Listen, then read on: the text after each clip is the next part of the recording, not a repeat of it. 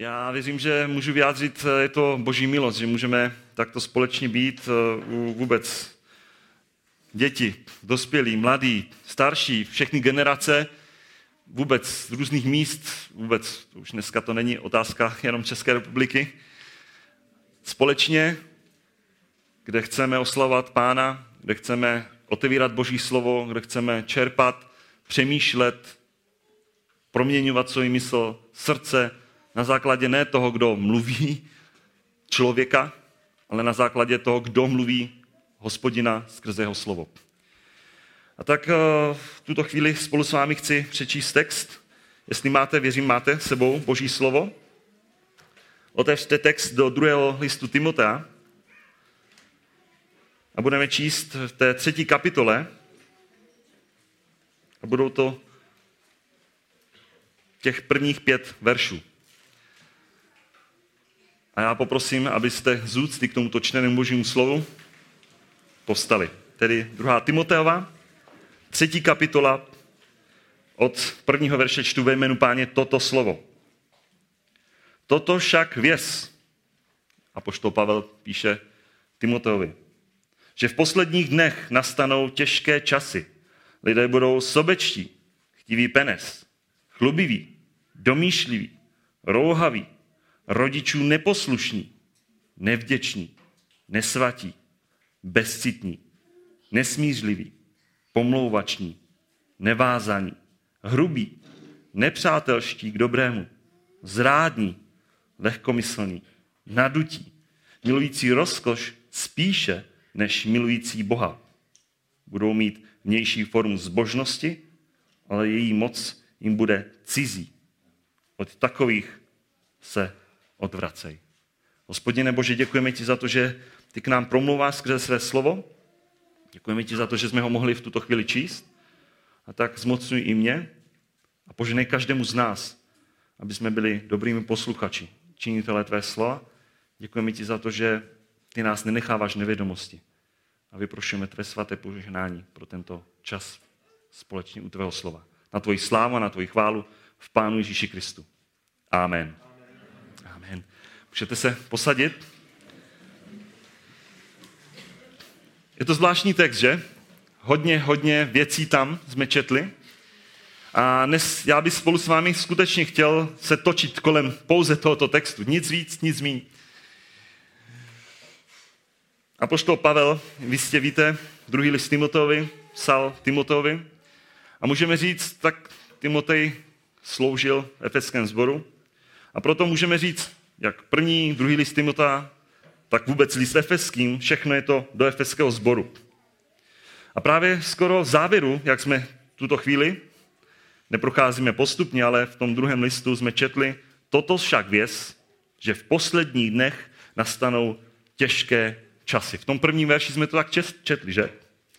Jinými slovy, apoštol Pavel říká mladému Timoteovi, ty sloužíš tomto sboru a nechce, aby si byl nevědomosti, ale věc, že budou v tomto posledním čase, posledních dnech, těžké časy. Těžký čas. Víte, to první, co jsme četli, je výraz posledních dnech.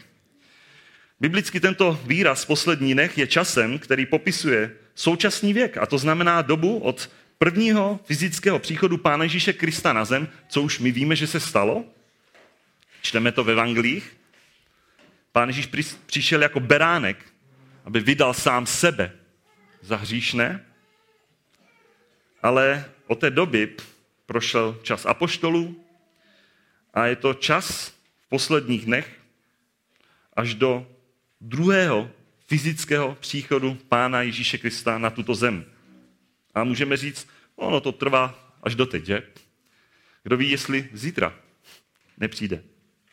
My víme, že pochopitelně neustále očekáváme příchod Pána Ježíše Krista a on přijde jako zloděj, nečekaně. Proto vlastně apoštol Pavel varoval mladého Timota. A my to podobně čteme i v prvním Timotovi. Duch vysloveně praví, že v posledních dnech, v posledních dobách někteří odstoupí od víry. To je popis té stejné věci. Přidržující se bludních duchů a učení démonů, těch, kteří pokrytectví mluví lež a mají vypálené znamení na vlastní svědomí. ano, žel, mnozí i dnes odstupují od víry a přidrží se žel těch mnohých bludných učení, filozofických směrů, které, za kterými mnohdy ani ty lidé neví, že stojí ty démonské moci a ne samotný Bůh. A jinými slovy, mladý Timotej, yes, bude to horší a bude to horší. Tedy v posledních dobách. A to druhé, na co vás chci upozornit v tomto textu, všimněte si, jak jsme to četli, ten výraz, že nastanou těžké časy. Všimli jste si těžké časy. Co si pod tím představit? Nevím, jaký máte překlad. Ekumenický říká zlé časy a kralický překlad, jestli někdo ho má, tak tam překládá časové nebezpečí. Možná to přehlédneme, jako řekneme si těžký čas. My, když přemýšlíme o něčem těžkém, tak si řekneme, něco, když zvednu, tak je těžké, že? Ale víte, toto řecké slovo nacházíme pouze na dvou místech. A to bych vás chtěl velice upozornit. Kdybychom si otevřeli Matouše 8. kapitolu, 28. verš, tak čteme tam právě o dvou lidech, dvou mužích, kteří byli demonizovaní, tedy poslali démonem, a o kterých čteme, že se setkali se samotným pánem Ježíšem Kristem. A tam přesně čteme to setkání. A když se dostal pán Ježíš Kristus na druhou stranu do krajiny Gaderenských, setkal se s ním, setkali se s ním dva demonizovaní, kteří vyšli z hrobu. Asi víte, která to je situace. A tam čteme, byli velmi, a teď je to přesně to podruhé použité slovo v novém zákoně, nebezpeční. Takže tou cestou nemohl nikdo projít. Oni byli velmi, velmi nebezpeční. V tomto textu jde o popis, který popisoval, charakterizoval tu zuřivou povahu těchto dvou demonizovaných lidí. Lidí, který vůbec ostatní lidé se báli. Vůbec přiblížit se, jenom projít kolem. Byli naprosto nebezpeční svému okolí.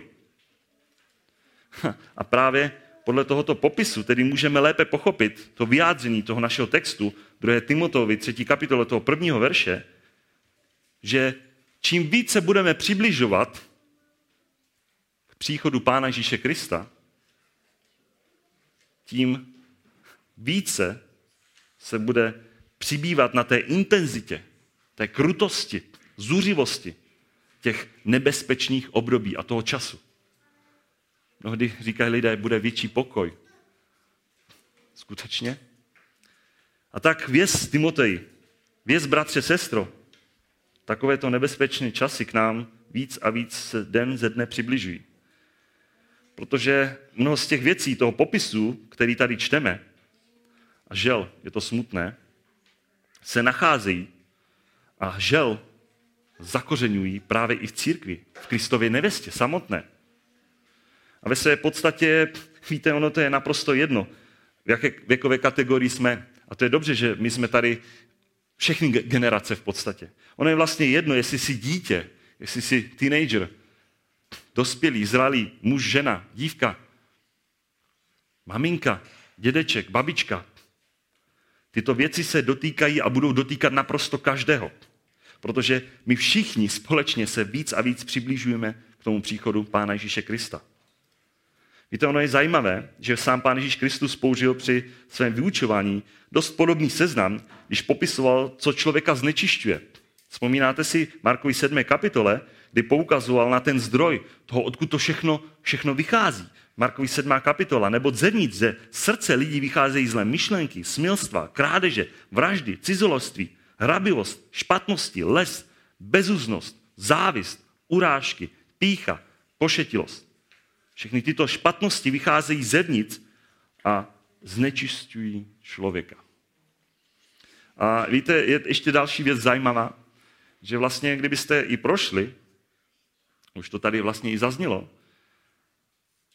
to je vlastně popis, některý známe, z Římanů, první kapitola, která popisuje nevěřící lidé, bezbožní pohany, o kterých apoštol Pavel psal. Tedy Pavel popisuje i v tomto listu, že tyto hříchy budou charakteristické, žel, pro mnohé lidi. Ti, kteří budou žel o sobě říkat, že jsou věřící, možná budou navštěvovat bohoslužby, církev, ale přitom věřícími vlastně nikdy nebyli a nejsou. A v tomto případě tady to nejde o ten tlak, který by byl na církev zvenčí. Uvědomme si. To není to, že by to bylo zvenčí, pro následování nějakým způsobem. A ty tlaky budou, samozřejmě, a jsou. Stačí říct jenom, že homosexualita je hřích a budete možná za to persekováni. Stačí možná to dát na YouTube, říct, homosexualita je hřích a už máte banner. Ale ten tlak v tomto smyslu je zevnitř. Od těch, kteří si myslí, že jsou věřící, ale přitom skutečně nejsou. Víte, já mám naději, mám spoustu poznámek, ale já bych spolu s vámi chtěl, jestli máme ten text před sebou, některým jednotlivým popisům projít. Já bych chtěl, doufám, že projdeme všechny, nevím, jak máme čas. Uh, chtěl bych je projít. Samozřejmě některé proběhneme v krátkosti, zmínce, ale některé bych se zastavil s vámi i trošku díl, protože je potřeba přemýšlet nad Božím slovem. A tak pojďme. Je toho dost. Ta první věc, kterou čteme, co tam čteme? Lidé budou jaký? Budou sobečtí, by jsme přeskočili.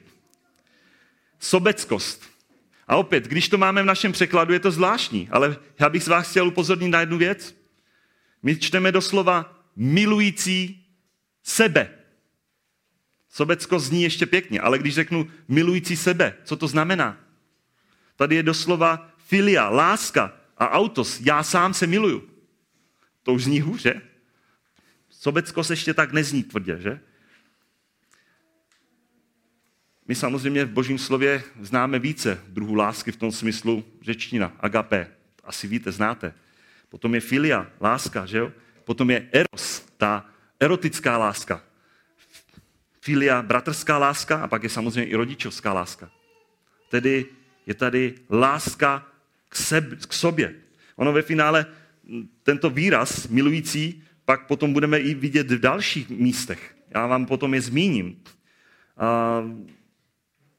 Ale víte, když nad tím přemýšlím, milující sebe, zkusme si to spojit. Timoteovi byl napsán do Efezu, což pak list zjevení, druhé kapitole, od čtvrtého verše, hospodin nepíše do listu Efezu, ale to mám proti tobě, že jsi opustil svou první agape, lásku. Rozpomeň se, odkud jsi spadl, učin pokání a začni jednat jako dřív, neli přijdu k tobě brzy a pohnu tvým svícnem z jeho místa, jestliže neučiníš pokání. Jestliže miluješ sám sebe, a je to sebeláska, ty potřebuješ se vrátit té první lásky vůči Pánu Ježíši Kristu. Mnohí se nemají k čemu vrátit. Možná dnes je den spásy. Dnes spásy v Pánu Ježíši Kristu. Není, víte, bratři, sestry, není přesně popis toto dnešní doby, kdy ze všech stran na nás je tlačené takové to myšlení, to světské. Hlavně musíš milovat sebe samého. Přijmi sám sebe, jaký jsi. Hlavně láska, sebeláska, soustřed se hlavně na sebe a všechno je to člověče o tobě, pro tebe, skrze tebe, jedině ty. A když je to pro tebe dobré, tak je to správné a ty si ta hodnota. A já jsem to nazval takovou v úvozovkách svatou ego trojici. Já, mě, sobě. Ego trojice. V úvozovkách říkám svatá, pseudosvatá. Ale nečteme něco jiného v božím slově? List Galackým. Nežiju už já, ale žije ve mně Kristus a život, který nyní žijí v těle, žijí ve víře v Syna Božího, který si mě zamiloval a vydal sebe samého za mě. Což pak se nemáme modlit a neučil nás náš Pán Ježíš Kristus i v té modlitbě? Stan se tvá, ne má vůle, ne sebeláska, já chci to a to, stan se má vůle, ne. Stan se tvá vůle, jako v nebi, tak i na zemi. Jinými slovy, i v mém životě. Také čteme, jak sám pán Ježíš říkal, Chceli kdo jít za mnou, a zapře sám sebe, vezme svůj kříž a následuje mě. Nebo kdo by chtěl svou duši zachránit, zahubí ji, ale kdo by však svou duši zahubil kvůli mně, naleznej. Vždyť co člověku prospěje, získali celý svět, ale uškodí své duši. Nebo co dá člověk výměnu za svoji duši? Nic. A když nad tím člověk může přemýšlet, zkuste všechny vlastně ostatní věci, o kterých chci, už budou některý kratší, některý další, přemýšlet, vlastně ono všechno ostatní vychází právě z té sebe lásky. Ta další věc je hned chtivost peněz. To zní taky zvláštní, že? Jenomže opět tento výraz doslova můžeme říct milující peníze. Ono chtivost chci a milovat peníze už to má jiný důraz, že? Opět stejné slovo, filia a pak peníze, jinými slovy stříbro, nebo stříbrné peníze, jsou milovníci peněz. Tato oblast se dá shrnout jako pojem lakomství, dychtivost po penězích. I tady je zvláštní, že, že dá se říct, že v podstatě člověk může mít v kapse 10 korun a může milovat peníze, mamon, a přitom na druhou stranu člověk může mít i na účtě klidně miliardu a nemusí vůbec být tím, kdo miluje peníze. Tak to není o tom množství, kolik mám na účtu, ale jestli vůbec miluji. Proto pán Ježíš Kristus jasně řekl i v Evangeliu Lukáše 16. kapitoly, žádný sluha nemůže sloužit dvěma pánům, nebo jednoho bude nenávidět a druhého milovat. Jednoho bude se ho držet a druhým bude pohrdat. Nemůžete sloužit Bohu i mamonu. Jinými slovy, penízem, mamonu, majetku. A člověk může být takto schizofrení, že? Jako láska k penězům a potom láska k Bohu.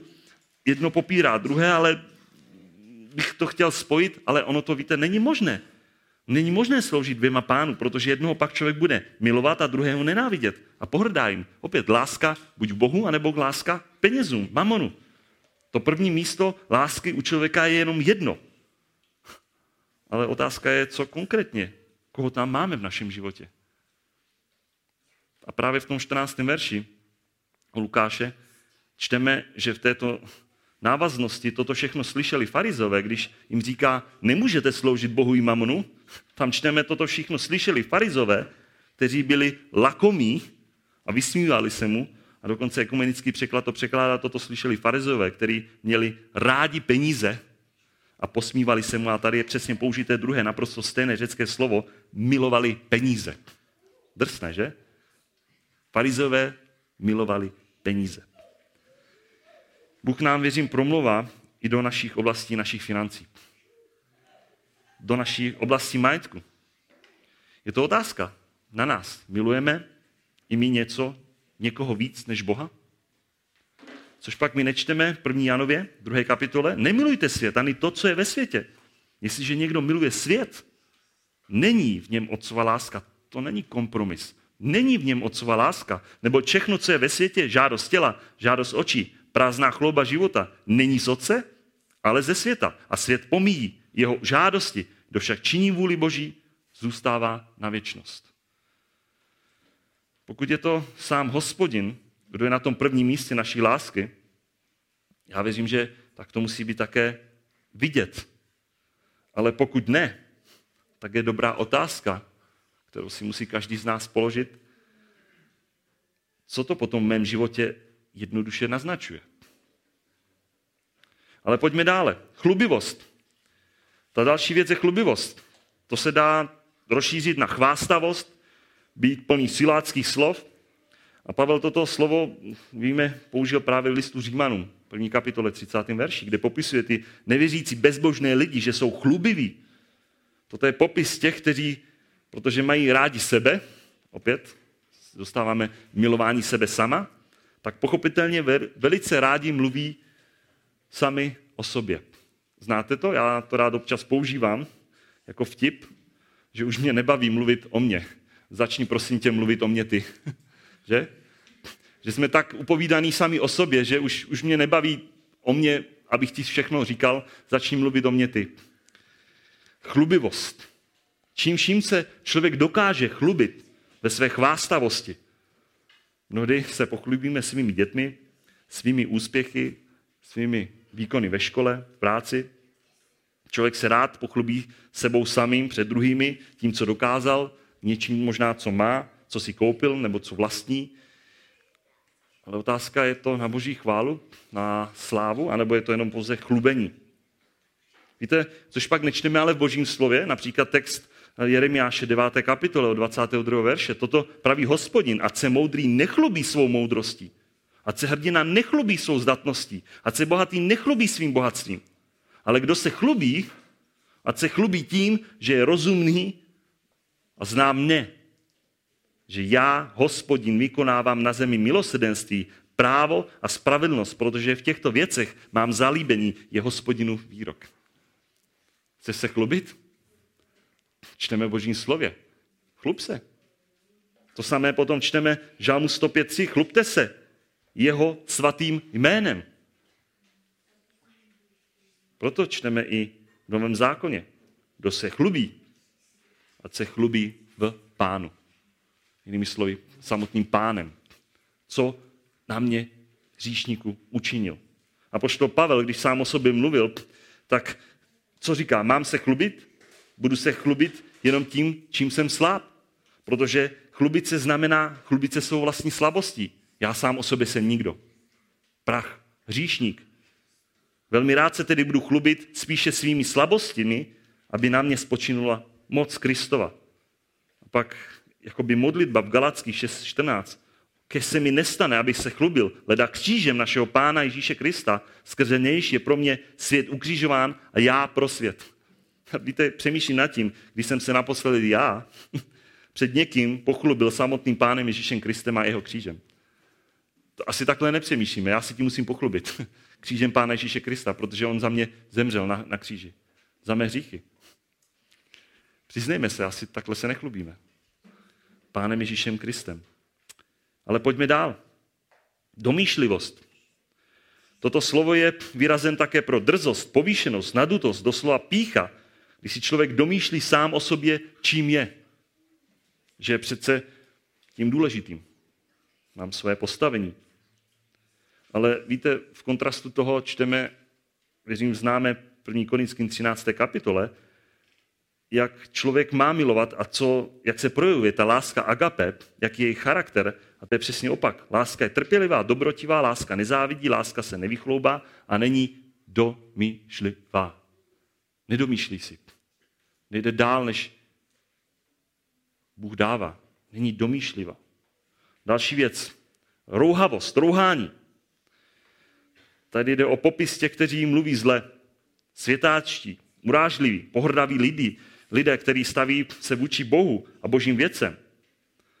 To jsou lidé, kteří mnohdy smíchávají to světské s tím božím. Jak se říká, pro takového člověka není svatého a proto nemá problém se klidně samotnému Bohu rouhat, vysmívat, pohrdat jim. A to jak svým životem, tak pochopitelně rouhání není jenom otázka života, ale také i svým slovem, vyjadřováním.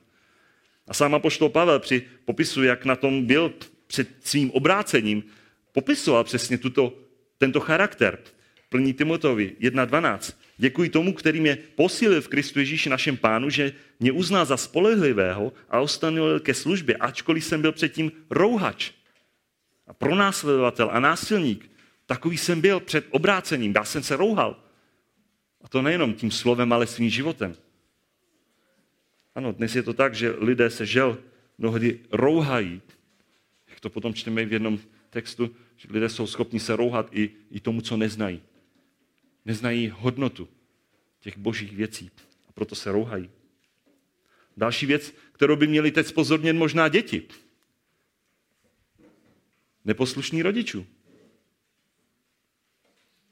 Ale nejsou tady jenom ty nejmenší děti. Mnozí z vás, mladí, máte svoje rodiče, že? Neposlušní rodičů. Víte, tady není co vysvětlovat. Jde o vzdorovitost, neúctivost.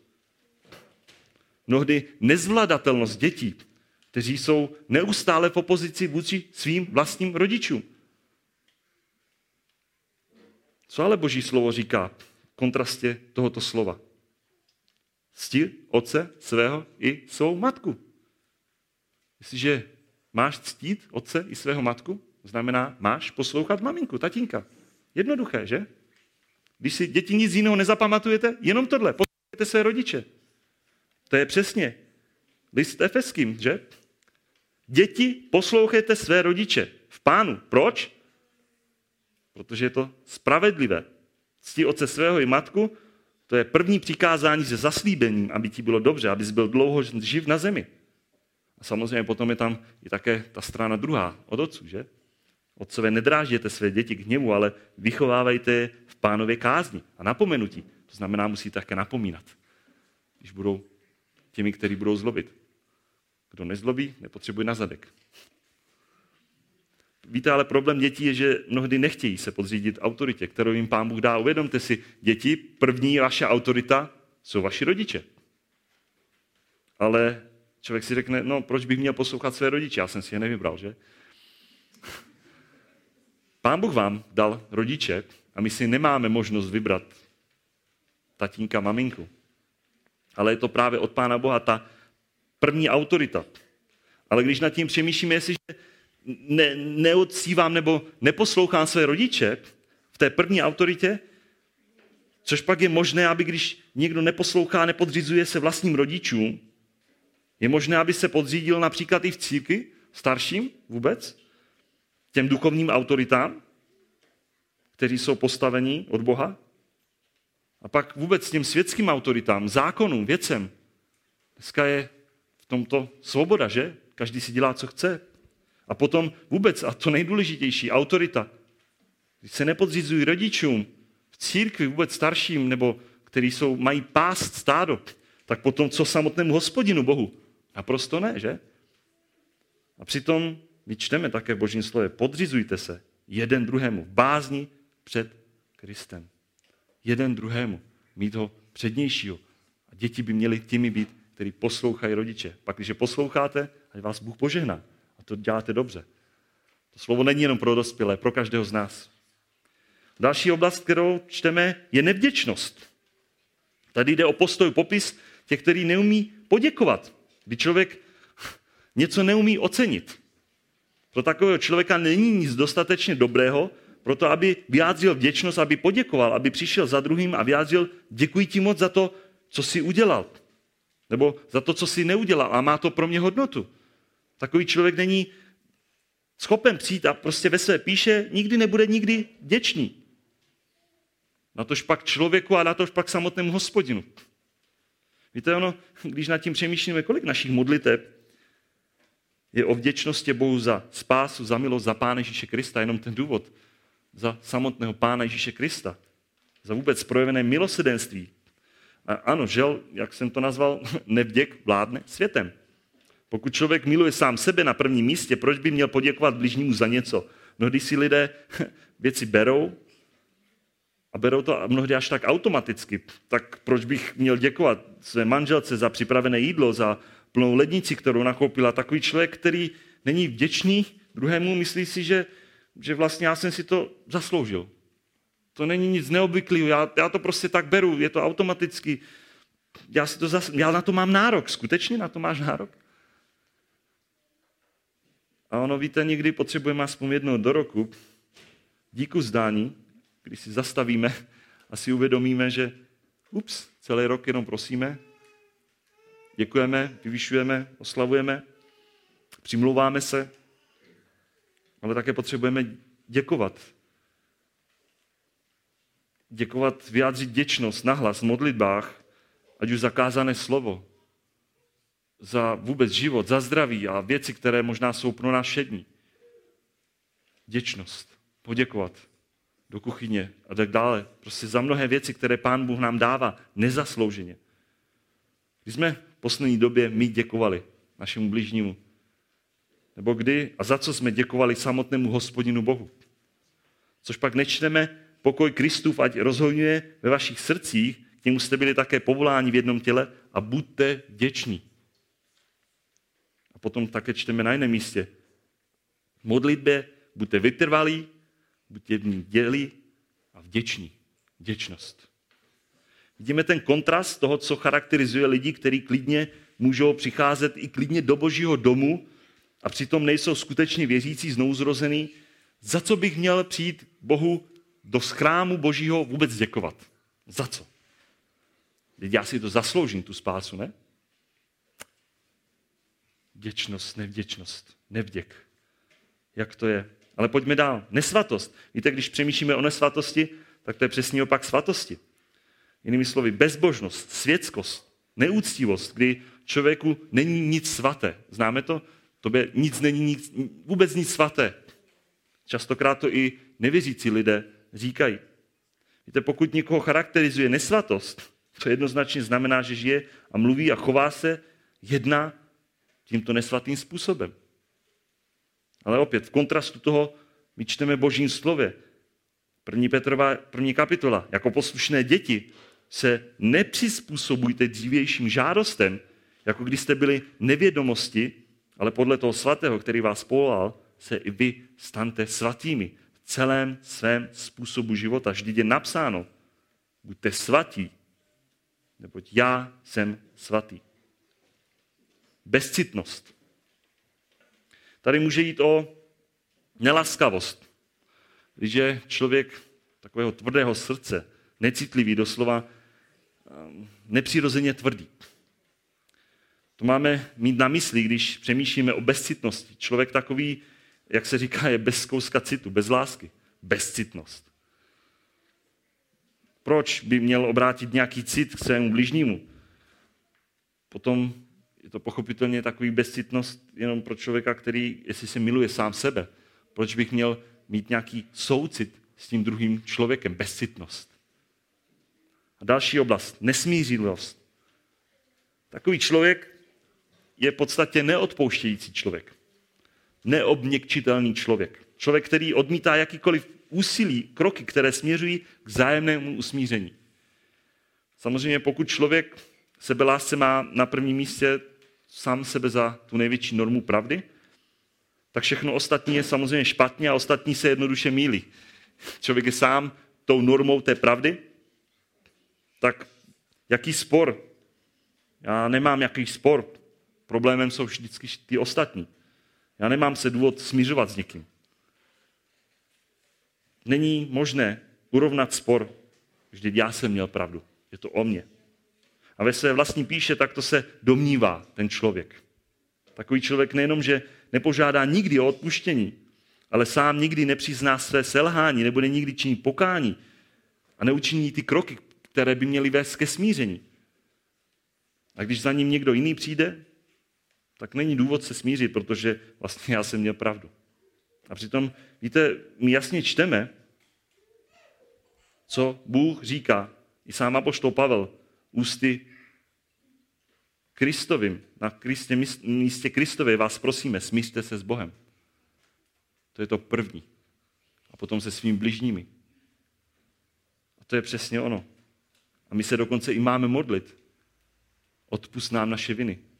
Jako i my odpouštíme těm, kteří se provinili proti nám. A mnohdy je to tak, ale když se potřebuje smířit. A mnohdy je to zatvrzelost srdce. Nesmířlivost. Jako nechci mu odpustit a nechci. A to do, do, do smrti si to budu pamatovat. Je to biblické? Neodpustím mu do, do, do konce života. Je to v pořádku? Naprosto ne. Další věc, víte, pomluvačnost. Asi nemám co, co říct, protože dneska jsme o tom přemýšleli. Pomluvy. Náš jazyk. Člověk, který šíří nepravdivé, zlomyslné řeči kolem sebe. Hlavně o těch druhých, že? A tady víte, když někdo pošpinuje, očernuje toho druhého, tak eh, skrze vlastní ústa, tak já jsem tím, kdo se vyvyšuje. Uvědomujeme si, jak funguje pomluva? Přesně tímto způsobem. Já očernuju jiného a tím pádem se sám sebe vyvýším.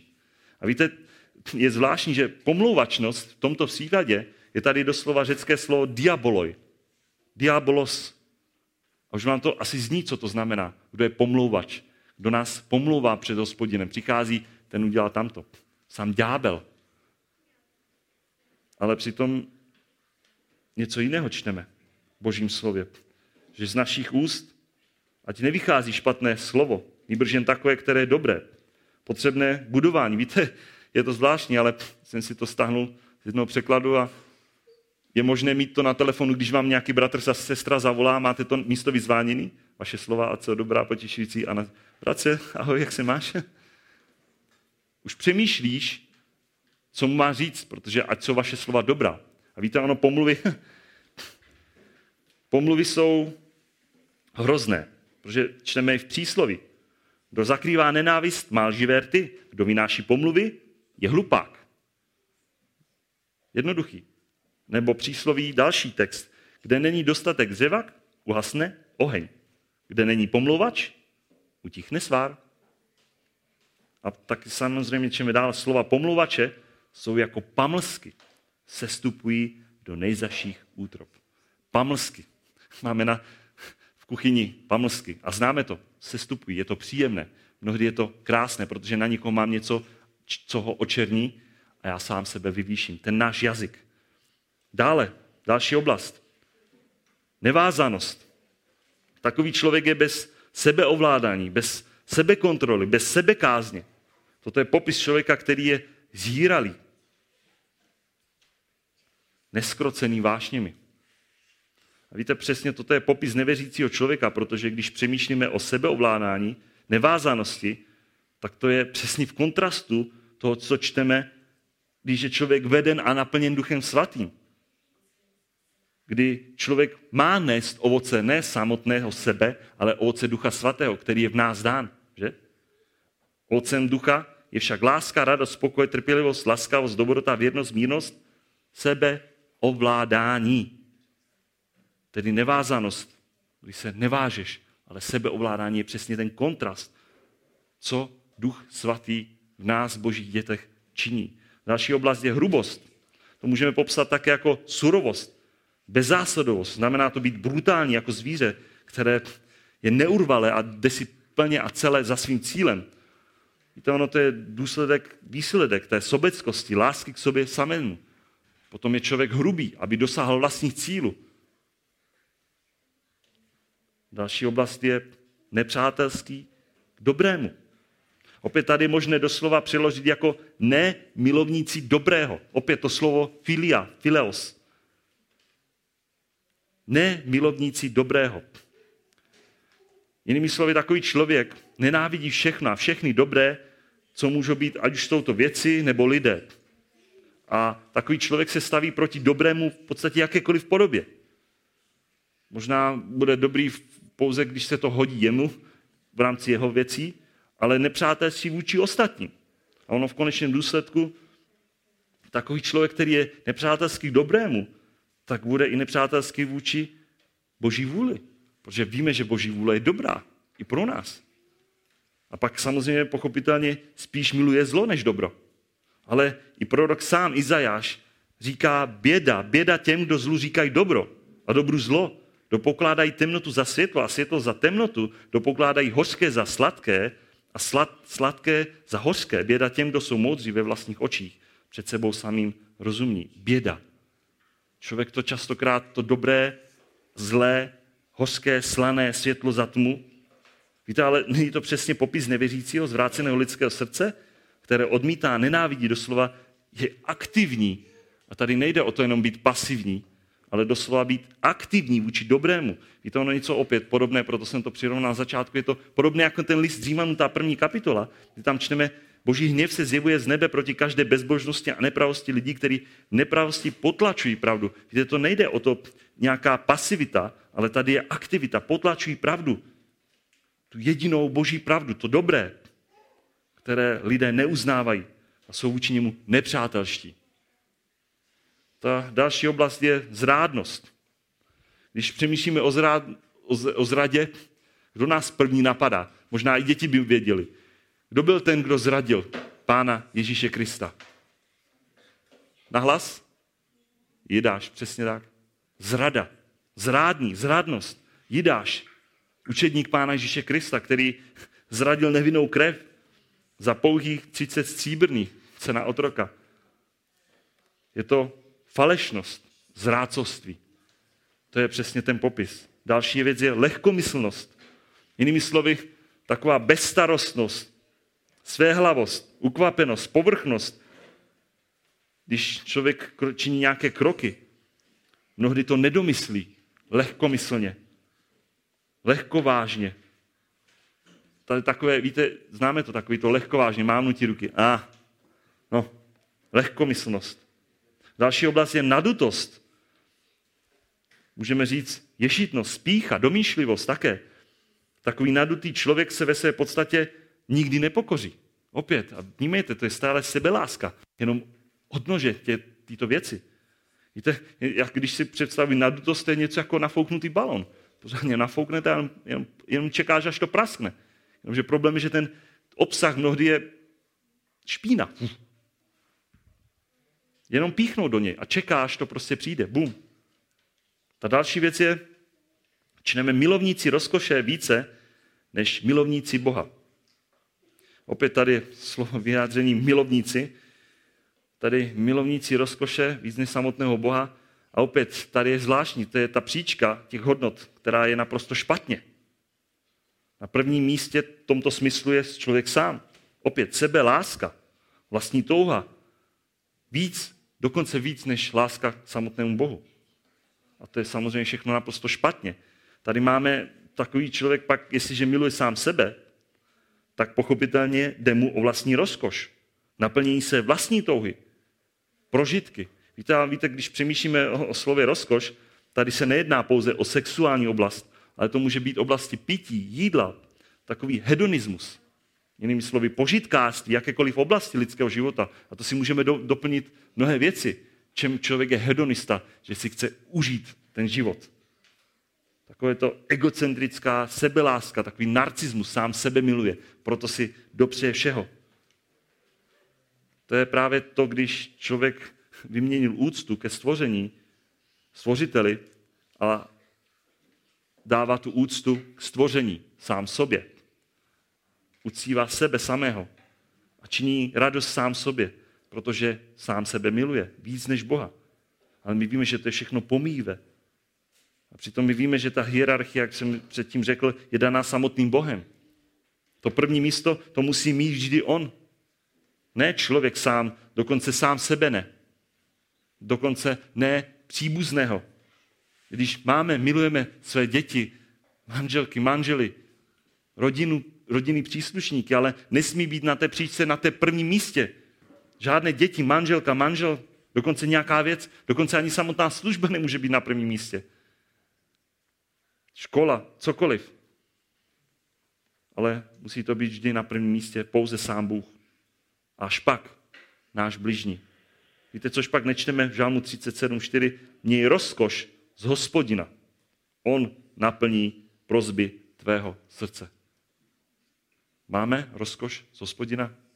A nebo v našem životě nám přináší větší rozkoš, když si sednu ke svíčkové a dám si knedlíky a mám ten plný žaludek.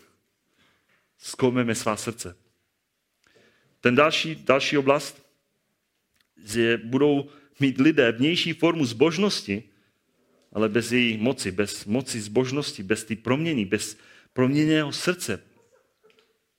To je, víte, popis formy, která označuje vnější tvar nebo nějaký určitý vzhled, něco venkovně pěkného. Vzhledem. Právě falešní učitele nebo dokonce farizové, zákonníci, jak to máme popsané u čtyř evangelistů, tak jim šlo hlavně o to vnější, že? Zdání té formy zbožnosti, kdy se navenek řídili všemi těmi duchovními zásadami, cnostmi, ale přitom to zevnitř bylo naprosto povrchné a hrané. Tato falešná forma zbožnosti něco jako divadelko, které na venek velice krásně zahrané.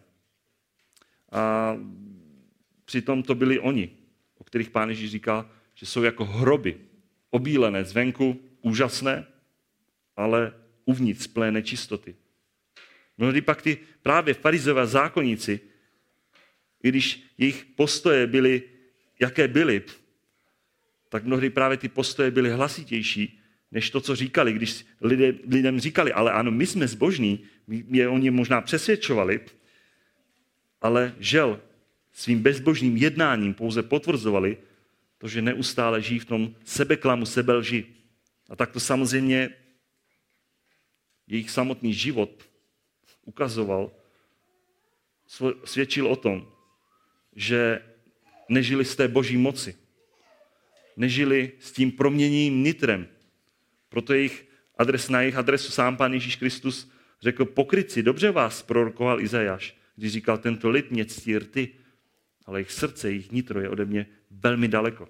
Proto říká, běda vám, učitele zákona a farizové, pokryci, protože čišíte číše a mísy zvenku, znějšku, ale uvnitř jsou plné chamtivosti a nezdrženlivosti. Běda vám, učitele zákona a farizeové, pokryci, protože se podobáte obíleným hrobům, jak jsem to říkal, ale jsou uvnitř plné kostí, mrtvých a veškeré nečistoty.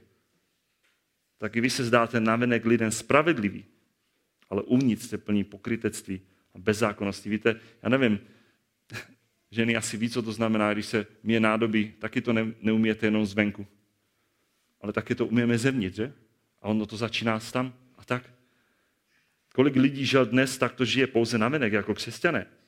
S nálepkou křesťana, já vím, o čem mluvím. Taky jsem si myslel, že jsem křesťan. Někdo si myslí, že když chodí do kostela, znamená, že jsem křesťan. Já můžu chodit 10 let do garáže, dělat brm, brm. Můžu si dát na hlavu SPZ. A auto ze mě nikdy nebude, že? Ta podstata není toho přijímat pouze tu formu, vnější formu. Mnoho lidí si myslí, že má tu nálepku křesťan. A přitom jdou dále, bez božího zásahu, bez toho usvědčení z jejich hříchu. Jdou dále bez znouzrození z vody a ducha. Bez toho, že by je Bůh zastavil na té cestě života, že by je usvědčil z jejich hříchu, že by je znovu zrodil, že by je spasil, že by je vysvobodil, očistil. Víte, ono i dnes mnoho lidí může předsírat tu venkovní fasádu zbožnosti. A to se dá hrát do určité míry. Ale zároveň, žel, právě svým jednáním naprosto jasně popírají, když takto jednají, jak jsme to četli. Neznají tu moc. Mnoho lidí chce být zbožnými, ale přitom si zároveň chce uchovat svoje vlastní hříchy. Ale víte, to není možné. To je jako, jako kdyby člověk chtěl být rovnej křivák. To je protimluv, že? Nebo jako kdyby chtěl být zároveň světlem i tmou. Nebo jako kdyby chtěl plavat bazénu a chtěl bych být úplně suchý. Je to možné? Je možné děti být v bazénu a být úplně suchý? Není to možné, že? Buď, a nebo. Proto můžeme mluvit v takovém případě o skutečných znouzrozených božích dětech? Víte, uvědomujeme se, jaký tyto lidé, kteří jsou mnohdy i v církvi, jsou dnes určitým nebezpečím pro své okolí. Proto přesně tento popis tak čteme, že vyznávají, že znají Boha, ale svými skutky ho popírají. Jsou ohavní a neposlušní a nespůsobili jakémukoliv dobrému skutku, protože ty skutky pak vycházejí ne z víry, ale nejdřív si myslí, že skrze ty skutky chtějí dokázat svoji spásu. A to je přesně obráceně, o čem přemýšlíme i u Jakuba. A proto je tu konkrétní rada v závěru, doslova ten příkaz služebníkovi Timotovi. Proto také Pavel prakticky radí o takových lidí, kteří se takto projevují a možná jsou právě ve sboru v církvi, o takových se raději odvrace, jinými slovy biblická separace. S takovými lidmi nemění nic společného. Ti, kteří jsou právě v církvi, kdo má takovéto postoje, kdo se takto projevuje. Víte, ale něco podobného čteme i eh, v prvním listu korinským 5. kapitole, kdy mluvil apoštol Pavel o smilstvu, kdy tam píše, nepsal se vám dopise, abyste se nesměšovali se smilníky, když jsem říkal, že se nemáte směšovat ze smilníky, nemyslel jsem však všeobecně smilníky tohoto světa, nebo skamtivci, lupíči, modláři, nebo to byste museli z tohoto světa vyjít. Napsal jsem vám však, abyste se nesměšovali s tím, kdo si říká bratr, a přitom je smilník, nebo chamtivec, nebo modlář, nebo utrhač, nebo opilec, nebo lupič, s takovými ani nejeste. Nebuďte v obecenství ani při večeri páně. Ne, co jsou mimo církev. Bude soudit Bůh. Ale ty, kteří si říkají křesťané a přitom vysloveně nežijí z víry, je to v sebelásce a je to naprosto špatně. To jsou přesně ty nádoby, o kterých pak můžeme číst druhé Timotovi, o kterých má služebník Timoteus na základě Božího slova mít rozlišování a od kterých se má očišťovat, oddělovat. Tak víte, jsme v závěru, my jsme prošli, je to hrozné nebo hrozné, je to spoustu věcí, takových 19 znaků lidstva v posledních dnech. Kde jsme byli takto skrze Boží slovo jasně varováni. Kdy jsme si museli uvědomit, že stále se víc a víc přibližujeme k těm posledním dnům. A budou to nebezpečné časy, které jsou před námi. A víte, přesto všechno nás chci ujistit, že nás to nemusí děsit. Protože nás to nezaskočí. Nám pán všechny ty věci řekl. My máme jasně ukázáno, tak to bude vypadat ta poslední doba. Toto budou ty projevy. Žel to nebude zvenčí, ale to se bude ukazovat uvnitř. My se nemusíme lekat. Pán nám to již předem říkal. Možná se jsme, víte, některé z těchto popisů, možná jsme v některých popisech konkrétně se poznali, že k těmto charakterovým popisům máme našlápnuto. Ano, mnohým věcech padáme. Víte, ale i dnes je tu stále boží milost, kdy můžeme po přímém božím usvědčení skrze jeho slovo přijít pokoře, pokání, vyznání, uznání svého hříchu a prozbě odpuštění skrze očišťující krev Pánu Ježíši Kristu přijít k Bohu Otci. Jak jsme to četli, s zjevením, navrat se k té první lásce. My samozřejmě víme, že to že se bude dít dál a dál. To, je, to jsou věci, které se budou naplňovat. Boží slovo se naplní do, do nejmenší tečky. A bude víc a víc se to naplňovat. Čím víc a víc se bude přibližovat den Pána Ježíše Krista. Věř mi, věřte mi, že zítra budeme blíž než dnes příchodu Pána Ježíše Krista. A proto my už dnes můžeme Bohu Otci děkovat, že i o nás mnohých určitě všechno to platilo. Když si řekneme, jaký můj život vypadá předtím, než mě Pán Ježíš Kristus ze své milosti oslovil skrze své slovo, dal mi poznat sám sebe, spasil mě. To přesně to byl popis mě. Všech oblastech.